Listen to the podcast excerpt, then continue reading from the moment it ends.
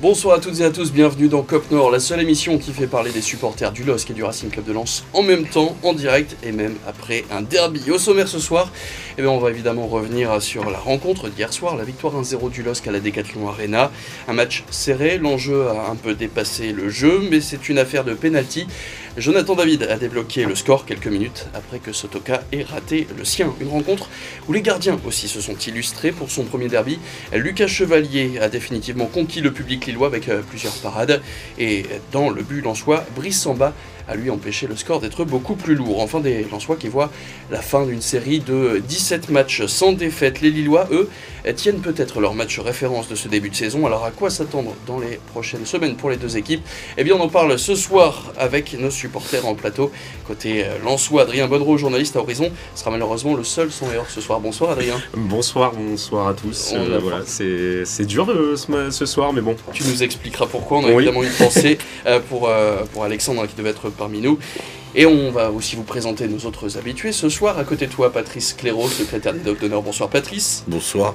Euh, face à nous, il y a donc euh, François Stock, le président des Docs Bonsoir François. Bonsoir. Et un invité exceptionnel, Fernando D'Amico, l'ancien joueur du LOSC, mais toujours supporter des Docs. Bonsoir Fernando. Bonsoir. Bienvenue sur euh, ce plateau. Et si vous, vous voulez rejoindre cette équipe, eh bien, vous pouvez déjà nous envoyer un message via les réseaux sociaux et participer à l'émission en direct grâce à Twitter et le hashtag Nord, supporter lillois, supporter lensois. On attend vos messages.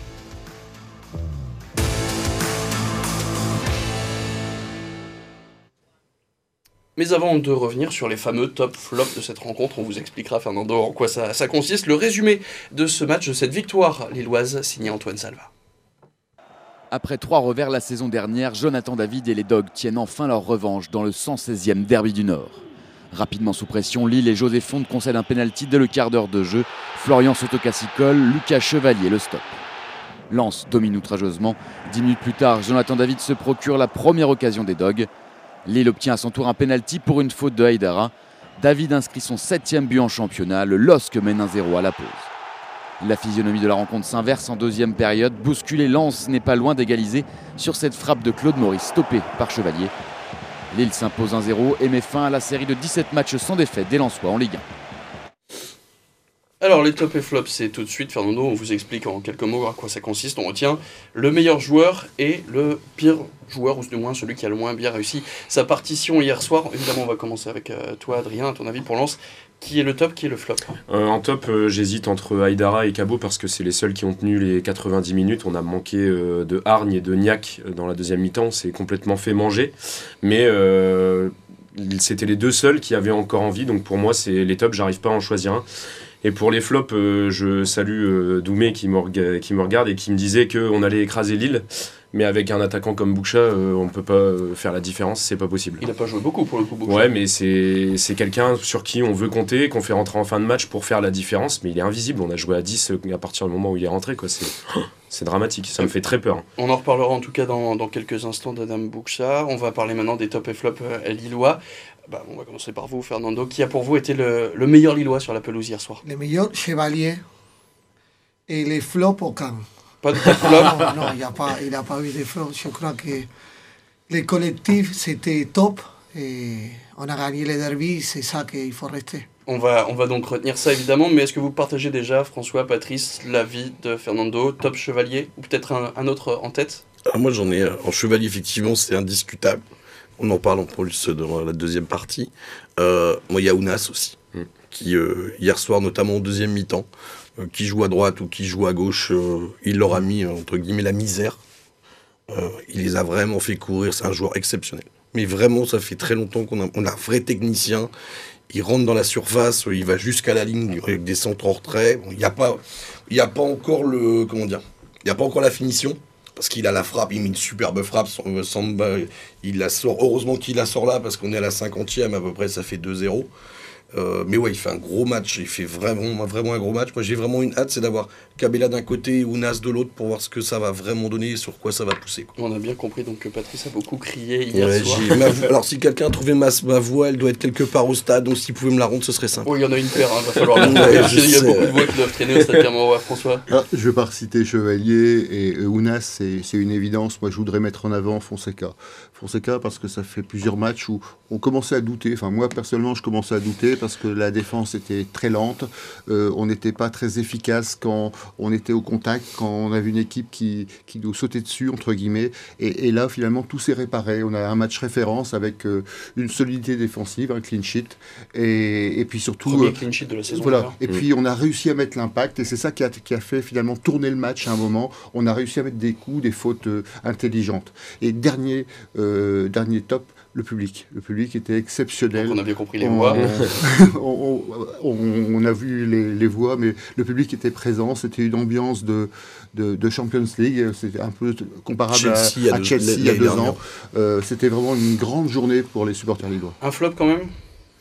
C'est difficile. hein. C'est Par exemple, un José Fonte sur la Ouais, fonte. c'est ce la que, Ouais, c'est ce que peut-être. j'aurais mis sur la faute et puis c'est Peut-être, effectivement. hein. José Fonte qui, qui fait la faute sur le penalty. C'est c'est la seule erreur défensive du match. Mais, mais globalement, il s'est quand même bien rattrapé après. Donc je- j'ai du mal à, à sortir un flop de, de ce match-là. Jonathan Bamba, peut-être, qui passe, Ouais. celui qui passe un peu le plus à côté Non. de sa rencontre, mais vite fait. Moi, je crois le contraire. Je crois que Bamba, c'est un joueur très collectif, un joueur qui fait son boulot, un joueur qui défend, un joueur qui est toujours là. Vraiment, j'adore. Et après, si on va chercher les côtés... On est juste sur le match là. hein. Oui, c'est le les premier à matchs. sortir, par exemple. Oui, oui, mais tu sais, sur les matchs, mon fils, il était en train de regarder les matchs à la télé. Il me dit, papa, le but du LOSC, le penalty, il vient sur une action de Bamba. Hmm. Donc, euh, à niveau statistique, pourquoi Bamba, il joue tout le temps Il joue tout le temps parce que c'est un joueur collectif, qu'il est très bon pour le staff et qu'il est nécessaire, il fait l'équilibre toujours al reste de l'équipe. Moi, j'adore Bamba. L'avocat donc de Jonathan Bamba qui est sur ce Ah, plateau moi, ce j'adore- soir. moi, j'adore Bamba. Une stat Jonathan Bamba, c'était la première, la deuxième fois qu'il sortait cette saison. La première, c'était euh, face à Auxerre lors de la première journée. Il était sorti à la 89e minute. Donc là, c'était vraiment la première fois que Paulo Fonseca le sortait vraiment de la pelouse. On va regarder les statistiques maintenant de, de la rencontre et pour voir que c'est, euh, ce sont les Lensois qui ont surtout eu la possession du, du ballon. Les 100 qui ont aussi distribué une soixantaine de passes supplémentaires, mais le nombre de frappes est à l'avantage des Lillois, tout comme le pourcentage de tirs cadrés qui est de 50% hein, pour euh, le LOSC. C'est pas arrivé souvent cette saison. À noter aussi les 8 cartons jaunes sortis par Monsieur Le Texier, l'arbitre de la rencontre, 5 côté Lensois et 3 pour euh, les Dogs. Quand on regarde ces statistiques, qu'est-ce que vous retenez? Bah, Par exemple, toi Adrien, qu'est-ce que tu retiens? Le, La stat la plus marquante Bah, je retiens la possession parce que Lens a été fidèle à son plan de jeu. C'est clairement euh, à chaque fois comme ça, minimum 55% de possession de balle. Mais Lens a manqué de réalisme et à chaque fois, je parle de Francaise à la mi-temps en me disant j'aimerais bien entendre son discours parce qu'en deuxième mi-temps, ils arrivent toujours à se remobiliser. Euh, j'aimerais bien entendre celui euh, d'hier soir parce que là, j'ai l'impression qu'ils sont sortis du vestiaire avec euh, une motivation qui a disparu complètement. Après, le match, le match était, était intense, il y a eu deux belles équipes. Mais, mais je sais pas, j'ai pas reconnu Lens de ce début de saison sur la deuxième mi-temps. Clairement, on s'est fait, fait manger par Lille qui a su, qui a su construire, qui nous avait pas habitués à ça euh, pour le début de saison. Mais là, c'était, euh, ils se sont fait avaler. Je peux rien dire d'autre. En fait, c'est, c'est, ouais, ils ont, ils ont subi. En parlant de discours, justement, on va peut-être pouvoir écouter euh, Jimmy Cabot, hein, le défenseur euh, lensois, qui avait pris la parole à la fin de la rencontre. Il partageait euh, plus ou moins ton avis, on l'écoute. Ouais, forcément, c'est décevant. euh, c'est pas ce qu'on espérait aujourd'hui. Comme je le disais, c'est surtout dans, dans le contenu. C'est vrai que par rapport à ce qu'on a montré euh, depuis le début de saison, euh, ça fait chier de ne pas réussir à, réitérer ça, et, qui plus est dans le derby. On a fait des bonnes choses pendant une partie de la, première mi-temps, mais, voilà, il n'y a pas eu assez de bonnes choses sur la durée, euh, sur l'ensemble du match pour euh, vraiment l'emporter au-delà de, du penalty. On va peut-être aussi écouter cette fois euh, Jonathan David. C'était là aussi hein, dans la zone mixte juste après la rencontre. Euh, juste avant de, de pouvoir l'écouter, on va revenir sur ce qui est peut-être le tournant du match, le penalty raté par Florian Sotoka. Si jamais il le marque, c'est pas du tout le même match et Clairement. ça peut changer la physionomie de la rencontre. Bah, clairement. Enfin, c'est après, on peut pas s'acharner sur Sotoka euh, comme je, je recite le début de saison. C'est l'homme qui porte le Racing depuis, depuis le début de saison. Mais là, euh, enfin, c'est- sa frappe. C'était, je l'ai regardé encore juste avant d'arriver en plateau. C'est, c'est pas une frappe de pénalty. Au, golf, on appelle ça une gratte. Ouais, il a, il a topé en fait. Il a tapé au-dessus du ballon, ça, en fait. Il a topé et puis euh, Lucas Chevalier l'a déclaré dans les interviews d'après-match, il avait étudié sa façon de tirer, il tire souvent de cette façon-là, donc il Mm. avait anticipé, et ça, plus le tir qui était vraiment très moyen, ça fait un pénalty arrêté. Moi, je crois que cette penalty, il est passé pour faire un héros de chevalier. Oui, Il a fait exprès? Non, mais, mais moi, je savais, dans un moment, C'est un moment tendu quand même. On Oui, très, parce que si Lens il marquait là, en plus qu'il était meilleur dans ce moment, vraiment ça va être difficile. Mais Chevalier, c'est un enfant de l'ADC et il avait besoin de ça pour être un héros. Parce que arrêter un penalty contre ton derby et en plus gagner les matchs et après l'arrêt qu'il a fait, je crois que les penalty, ça ça ne fait pas très bien à Lens et à niveau mentalement, ils sont. Ce qu'il Ils sont- ce qu'il Chevalier, faut pas, ce faut pas oublier en plus, si je dis pas de bêtises, c'est qu'au mois d'août, il demande de jouer le derby avec la réserve. On est battu 3-2 Mm. et il encaisse deux pénalties. Alors c'est très bien qu'il les ait pas Mais à. Non, non, mais Ah, ah, et, et finalement, mais il arrête Ah. pas ces deux-là avec la réserve au Mais mois d'août. Et là, il arrête, non, mais il arrête au bon moment celui Ah qu'il ouais, fallait. Ah ouais, C'était celui-là qu'il fallait arrêter. Et je suis d'accord avec Fernando. Il était déjà, tous les supporters sont derrière lui parce que c'est un vrai enfant de Lille, c'est l'enfant de la DS. Et en Ah plus, oui. il nous sauve le derby. il nous-. Alors, le tournant du match, il est peut-être sur le penalty, mais je pense qu'aussi la- euh, l'arrêt qu'il fait sur la frappe de Claude Maurice, elle change presque plus le match parce que je pense qu'à un moment lance. Déjà, quand tu rentres au vestiaire à 1-0, euh, à deux minutes, Fernando connaît mieux que nous parce qu'il a été pro. Je pense qu'à deux minutes de la fin, quand tu prends un penalty, t'es mené 1-0, alors que tu dois pas être mené. Ben, le rôle des gardiens, justement, on en parle tout de suite. L'importance, donc, déjà forcément de Chevalier, mais aussi de Brice Samba, les deux héros du soir.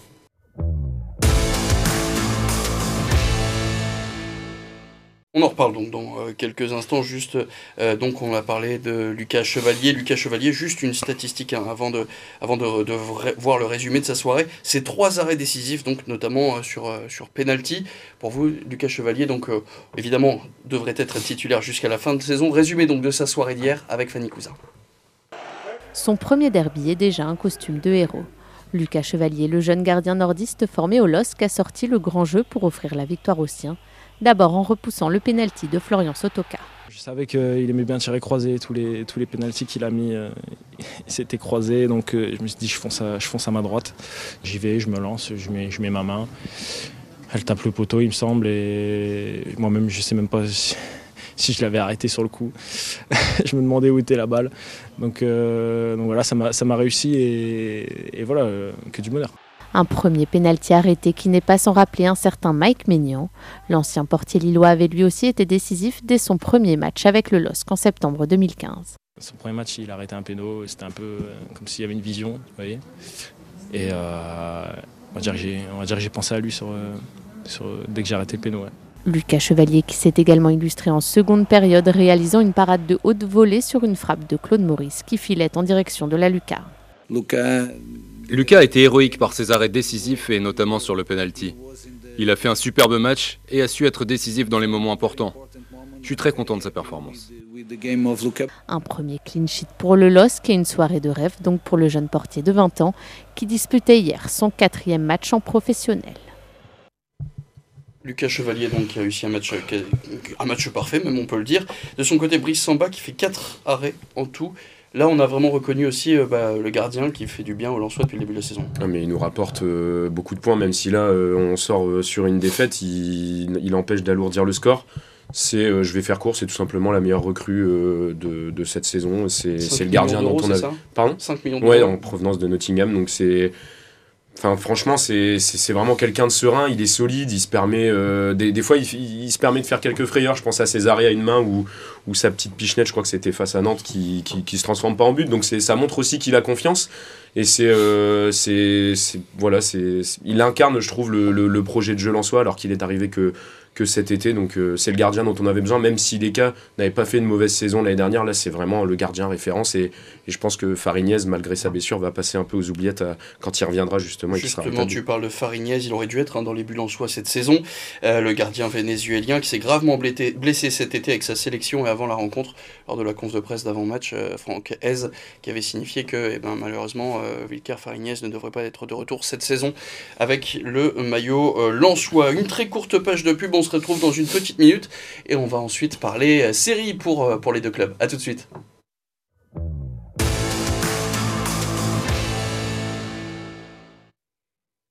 Et comme promis, on va donc maintenant parler euh, série, la série par exemple de la fin de 17 matchs sans défaite pour les Lensois, comment repartir de l'avant, comment les Lillois, eux, peuvent construire la suite de la saison en s'appuyant sur cette belle victoire, on en parle donc et tout de suite, mais d'abord les Lensois, cette série qui a pris fin, première défaite de la saison pour les 100 et or, résumé de la situation avec Julie Yalap.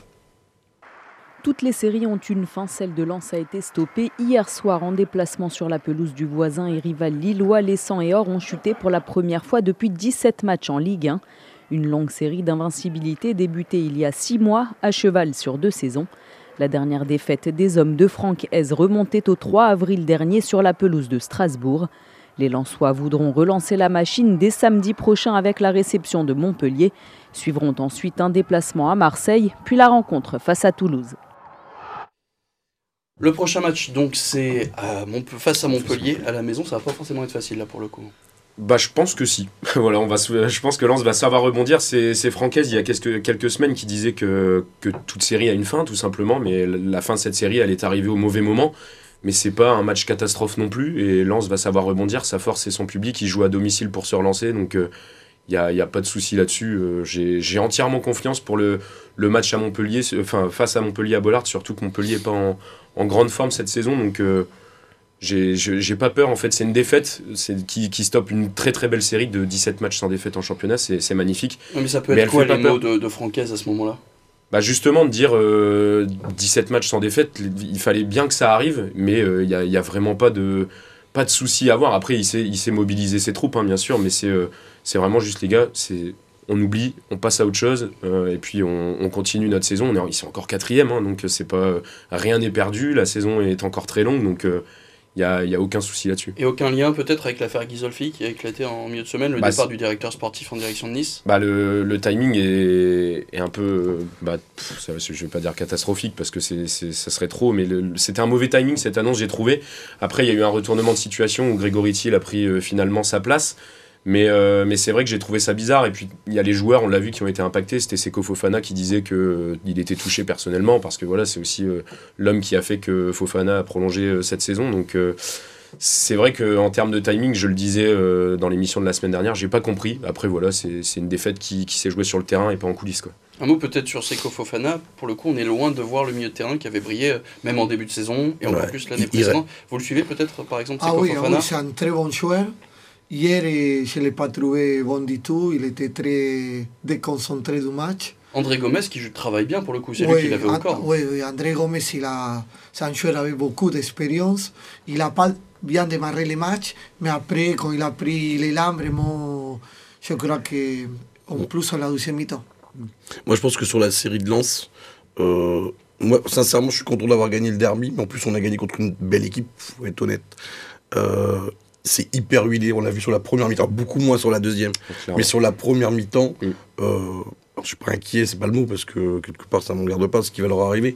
Mais euh, ça joue très bien, c'est très huilé. On voit que chacun, quand, quand ça recule, chacun sait où être. Ça bouge en groupe, ça ils sont installés. Cette équipe, elle est installée, elle est pas là. Euh, elle est pas. On voit hier soir quand même. C'était très dense au milieu de terrain. Voilà, mm. c'est très dense et ils sont pas là par hasard.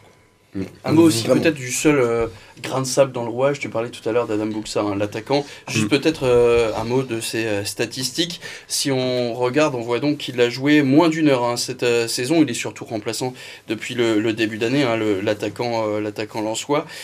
donc il joue quatre, il est sorti quatre fois du banc. Il a à peu près 7 ballons touchés par match. Il en perd à peu près 5. Il gagne 30% de duels et sur toutes les rencontres qu'il a jouées, il n'a tiré aucune fois. Est-ce qu'il faut encore lui laisser du temps pour toi c'est déjà une recrue euh, euh, bah, euh, sur laquelle il faut bah, Là, je, bah, je, pense que je vais parler au nom de, de tous les, les, fans de Lens. je, commence un peu à en avoir marre de Bookshop parce qu'on le fait rentrer dans, dans des moments importants. Hein? Tu le vois pas beaucoup pourtant. Non, mais c'est c'est justement là où il doit en profiter pour faire la différence. Mais il a tiré zéro fois sur tous les matchs qu'il a pu jouer c'est, on recrute pas un attaquant pour ne pas tirer quoi. Et surtout après je pense que c'est son profil qui est particulier. Euh, c'est, vraiment un grand attaquant très lent. Euh, c'est ce que je disais tout à l'heure aussi. Souvent on s'attendait à son recrutement que les pistons lui mettent des caviars sur la tête et qu'il marque tout le temps. Mais, euh, mais les pistons ont plus tendance à rentrer dans la surface et à délivrer des ballons à mi-hauteur ou à ras de terre. Donc c'est pas je pense qu'en fait c'est tout simplement le schéma de jeu de lance qui lui correspond pas. Je suis sûr que c'est un excellent joueur. Même si les gens s'inquiétaient qu'on recrute en MLS faut se rappeler que Frankowski vient de la MLS aussi et que ça a été une des meilleures recrues la saison dernière. Donc euh, c'est juste, je pense, son profil qui souvent on disait ouais il va, il va remplacer Sotoka. Sotoka n'est pas du tout, ou alors pas, pas tout à fait le même joueur que lui. Sotoka est plus rapide, il est plus à l'aise dans le jeu, et, et, puis après il est là depuis plus longtemps aussi, et il joue plus souvent, donc forcément. Alors on va maintenant parler du LOSC avec cette question que vous posiez, Fernando, pendant, pendant la page de pub, c'est pourquoi les supporters lillois critiquent tous Jonathan Bamba. C'est pour vous, c'est vraiment le joueur qui euh, représente un peu les, les, dogs. Pour vous, c'est un des meilleurs lillois? Pour moi, c'est un des meilleurs lillois. C'est pas tous les supporters qui. Mais bon, j'ai vu quelques fois.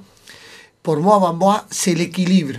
Pour moi, Bamba, c'est les joueurs qui tous les coachs il aiment bien. Mais il n'est pas assez décisif aussi, on peut lui reconnaître ça. Oui, mais dans une équipe, et des fois, on ne peut pas toujours être décisif. Il fait un très gros travail dans la part d'équilibre, dans la part défensive. Et aussi, cette année, il a marqué trois buts. Je crois que c'est le buteur derrière Jonathan David. Et en plus, c'est un mec qui a joué plus de son match au LOSC. Il est champion. J'adore Bamba. Du coup, un mot sur l'état d'esprit du coup que représente euh, Jonathan Bamba aussi. C'est vrai qu'on avait entendu Olivier Létang après Lorient qui réclamait un sursaut d'orgueil. Eh ben, il est très content de ce qu'il a vu hier soir, le président Lillois. Écoutez. Bravo garçon, parce qu'ils ont réagi, ils ont démontré effectivement qu'on pouvait être aussi une équipe qui avait beaucoup de cœur. Euh, gagner ce soir contre Lens qui était invaincu depuis 16 matchs, c'est ça 6 mois. Donc 17, euh, 17 matchs. Donc voilà, victoire importante. Dans le contenu, il y a eu des choses très bien. Moi, j'ai beaucoup aimé l'état d'esprit, le cœur. Le, don de soi de, l'équipe. Donc ça, c'était vraiment très important. Donc je suis très heureux aussi pour toute notre communauté, pour nos supporters qui ont répondu présents ce soir. Maintenant, il faut enchaîner dès vendredi prochain à Strasbourg, qui sera un match difficile. Et comment on enchaîne euh, face à Strasbourg, qui lui a eu sa première victoire euh, euh, ce week-end? Là aussi, ça va pas être un match facile. Bah, on enchaîne parce que si ce match est un match référence, parce que comme on le disait, est-ce que c'est un match référence déjà On le saura contre Strasbourg, contre les, dans, lors des prochaines échéances qui attendent le LOSC. Il y, a, il y a des gros morceaux, il y a Rennes, il y a, il y a Monaco, il y a, il y a, Lyon, donc qui nous, qui nous attendent d'ici la trêve de la Coupe du Monde. Donc euh, il nous manquait cette solidité défensive, il nous manquait cette puissance à l'impact. On a su la, la, trouver lors du derby, on a su même l'amplifier en cours de match parce qu'à un moment on est en difficulté et c'est en en, faisant des fautes intelligentes, en mettant cette pression, en mettant cet impact qu'on a réussi à renverser le, cours du match. Donc euh, si on arrive à, reproduire cette envie euh, lors des matchs qui ne sont pas des derbies, effectivement on pourra dire c'est un match euh, charnière qui a permis au LOS de trouver sa référence. Si par contre on retombe un peu dans, dans, les troubles qu'on a connus avant, ça aurait été simplement un beau derby. J'ai un peu peur pour lui que ce, que ce derby ait été un sursaut un peu ponctuel. J'avais, je, je salue le discours d'Olivier Létang la semaine dernière qui disait euh, tout simplement qu'il a su admettre la piètre performance contre l'Orient et qui a qui je pense a dû parler dans le vestiaire aussi pour remobiliser les troupes parce qu'un derby euh, ça se gagne d'un côté comme de l'autre mais euh, c'est faut juste comme disait François que ça se confirme contre Strasbourg et que ce soit pas juste un, une remobilisation que pour ce match face à Lens quoi. Parce que là il le dit c'est un match référence. La défense est plus solide que ce qu'on a pu voir récemment donc Patrice? Pour moi c'est un match référence parce qu'il y a eu une vraie cohésion on a vu une vraie équipe. Moi, l'année dernière, au mois d'avril, quand on avait perdu chez nous, je leur avais, même ici, j'étais sur le plateau, je leur avais reproché justement de pas avoir joué un derby. Et là, on a vu des joueurs, mais impliqués. Et tous les uns pour les autres, ils défendent, ils ont défendu ensemble, ils ont attaqué ensemble. Et je pense que ce qui, a, ce qui avait besoin, le jeu Fonseca, il sait le faire. Il commence à avoir les joueurs qui s'adaptent. C'est ça, Patrice. Mais les collectifs, c'est pas que les joueurs. Non, justement, c'est ça, c'est cette cohésion-là. La cohésion. La cohésion, je l'ai trouvée avec les supporters, les dirigeants. Mm. C'est ça, la cohésion, c'est pas que les joueurs. Mm. Les supporters, les dirigeants, les salariés, je crois qu'on a retrouvé la force collective du mm. LOSC. Et pour le mental, gagner un derby en plus avec la série qu'on a arrêté de, du Lens, de 17 matchs en paire, ça veut dire que l'équipe, il est costaud et je crois que les deux, il est il est en forme. Union sacrée donc euh, derrière euh, les Dogs. On va maintenant regarder, bah, c'est déjà presque la fin de cette émission, coup d'œil au classement. Cette quatrième place toujours pour Lens euh, qui garde donc ses 21 points, mais désormais 5 points derrière le leader. 5 points, c'est aussi ce qui sépare désormais les 100 et or du LOSC, les hommes de Polo Fonseca qui remontent à la 7 place de Ligue 1. Et un mot du calendrier, vendredi 21h, Lille se déplace à Strasbourg, Lens recevra Montpellier samedi à la même heure.